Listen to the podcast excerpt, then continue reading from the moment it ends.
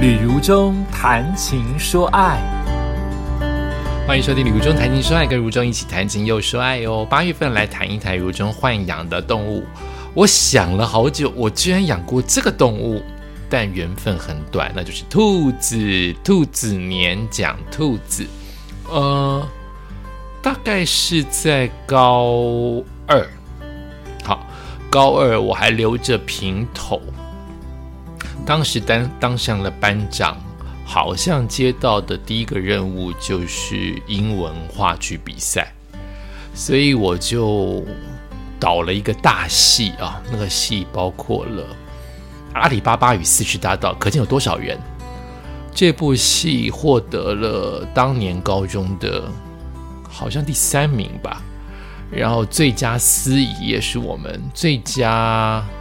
我忘记男主角还是女主角也是我们，然后有人就很替我抱不平，应该还可以拿最佳导演，但当时没有最佳导演这个奖项。那当时有引起风波，就是我们就是开心，因为我们在高中那个年代有分为直升班跟外考班，直升班比较优秀，他们有北一女中跟建中的水准。是从国中，也许从小学就升上来的。可是我们外考班都是比较偏向于外面考，也许我们的实力只有在当时的板中啊，或者是泰山啊、中正啊，没有考好高中，所以我们来念私校，甚至还有很多留级的同学都编到了所谓的外考班。那。整个学校就是一个比较偏向于不公平的，但也不得不啦。在当年那个年代，当然为了要保有直升的的升学率，所以外考班有很多不平等的对待，以至于我们得到了第三名，已经赢过了很多直升班，前两名是直升班。第三名是我们的时候，就因此我们特别高兴，感觉好像所谓的打败了一直很优秀的直升班，拿到第三名，所以我们很高兴，自然而然的。因此在重演一次的时候，我们我没有差别哦，但是我们就加了很多的开心的效果，好比说我在自我介绍的时候，因为。他们都觉得我应该拿个导演奖嘛，所以我在整部戏开场之后，我就好好的介绍了我们的戏，以我很当年就可能擅长的主持，所以我让气氛很嗨。再加上那个本来就是个喜剧嘛，所以当然有很多同学因为已经得了第三名了，所以就很放肆的演，演得很开心。那个哈利巴巴四十大盗，每个人都在抢戏，所以很好笑。比前两名那种严肃的戏，我们获得了太多的掌声。也就是所谓的电影节的话，如果是所谓现在办电影节，我们就是最佳人气奖。可就这个却引起了直升班导师的不开心。你说这个教育制度是不是变态？同学们发挥自己所长，连高兴都不准，就因此有人点名我太嚣张。我的性格怎么可能会嚣张？也就是他们能容许一个外考班，就是要规规矩矩的、乖乖的接受应该有的所谓的臣服吧。现在想来觉得很可笑，这些都是我的老师，他们却因此就有直升班的导师呛我，在他们的班上的时候就呛我说：“那个哪一班的那个吕如中啊，他以为他是谁之类的这种。”只是因为我们做了一个开场的自我介绍。好，所以我想我们班就有很多人同学是感激我，或是替我抱不平的。然后我就在一个好像是下午，我记得是礼拜六的下午，也就是礼拜天的上，礼拜六的上午是上课，到中午应该就放学了。我不晓得去做了什么事情，那一天一整天就班上有一种神神秘秘的诡异的气氛，很多人在偷笑，但我通常都不摄入。我虽然是班长，我就知道。有些人他可能要去谈恋爱把马子嘛，有些人可能待会要穿漂亮的衣服，当年的法镜啊、衣服镜啊、各种镜，所以可能很多人要去西门町要去卖骚都可能，我都不涉入，因为我是个乖乖牌，我是个穷孩子去念私校，所以只要有这种诡异的笑容，我都是猜测他们礼拜六的下午要去看电影了。因为我们家我们公司有不，我们班有非常非常多的有钱人，都都都是我当年不知道的。我想他们待会要换换便服翘课了，但我万万没想到，好像是我打扫回来，我的桌上就放了一个大方形。那个方形，你透过那个布幕猜得出来，这是一个笼子。但我太惊讶，有个笼子放我这边干嘛？我就把笼子打开，那个布幕打开，是一只兔子。全场就开始大笑。我说：“怎么会是送我兔子？送我兔子干嘛？”我马上就可以联想出来，就是整个班级对我的感谢，因为我很辛苦的倒了阿里巴巴四十大道，打赢了直升班，却还受到了委屈。可是送我兔子干嘛？原来班上还是有人认为我龅牙龅的很严重，也没有那他不是批评，就是我的特特征之一，就是一个小平头。我乖嘛，别人都还在在为那一公分两公分的头发在争，可是我是整个留平头的人，所以我笑啊讲话啊都会很明显看到我的门牙是往外翘的，所以他们觉得我很像一只兔子，所以就送我兔子。当年不知道感动，当年只觉得很不好意思，以及干嘛送我兔子啊？我们家又不能养宠物，我就把它带回家了。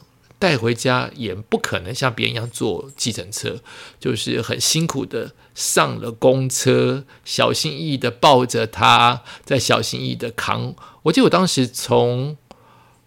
当年的高中板桥搭两班公车回到永和，明明这么近的地方，却要搭两班公车回到我的家永和，要至少一小时。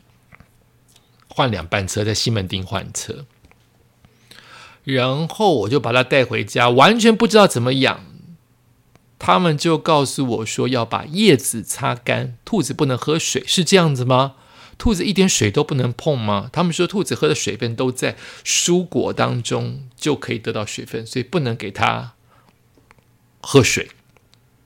所以我就记得去买萝卜、红萝卜、买菜，因为兔子到目前为止都是一直在咀嚼的状态，它的嘴一直在动，然后毛皮非常的白，眼睛红红的，可爱。可是我。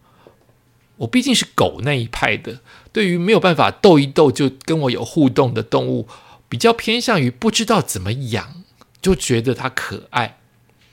到了第二天，这只兔子还是持续在吃我给的蔬菜跟红萝卜，它吃不完的。一只小兔子怎么可能会把一个红萝卜啃完？它就是一直处于在笼子当中不怎么动，但是一直在咀嚼。然后我发现它的。屁股的白毛沾了一大片的拉稀的大便，我当时还不知道这个就是危险了，就兔子拉稀了，应该就是会走。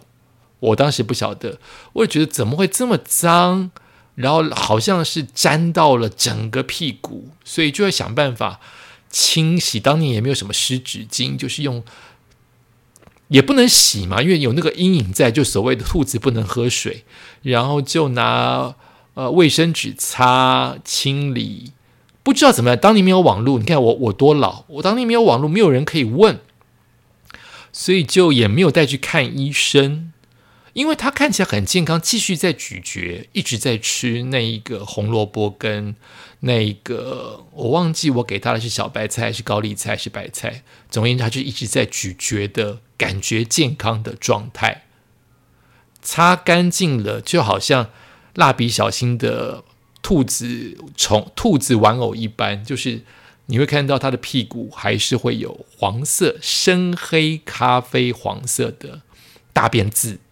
变字变硬，然后第二天我起床，也就是礼拜一要去上课。我每一天，呃，我的当时的的行程是周一到周六，周一到周五都住校，礼拜六中午开始下课回家，搭公车回家。礼拜一的清晨六点再搭公车去上课。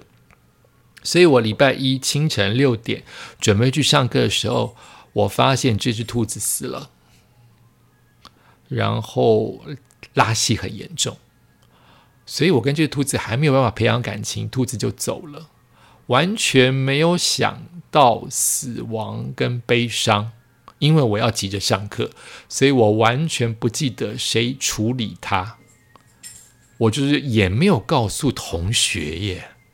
完全没有讲，同学也没有问，这件事情就一个结束，所以我完全不晓得兔子发生了什么事情，因为我看到它睡前的我睡前的最后一刻，它还是愉快的在咀嚼，可是就是一个晚上，它就走了。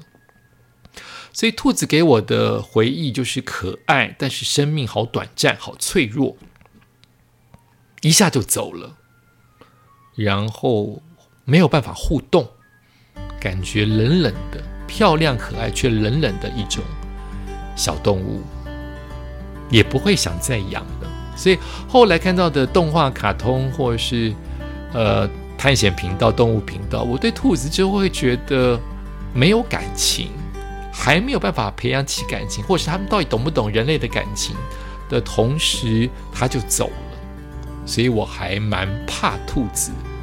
蛮怕，那个怕不是恐惧，就是好像不必再养一次，因为它的生命好脆弱哟。感谢你收听今天的《吕中谈心说爱》，我们下次再见。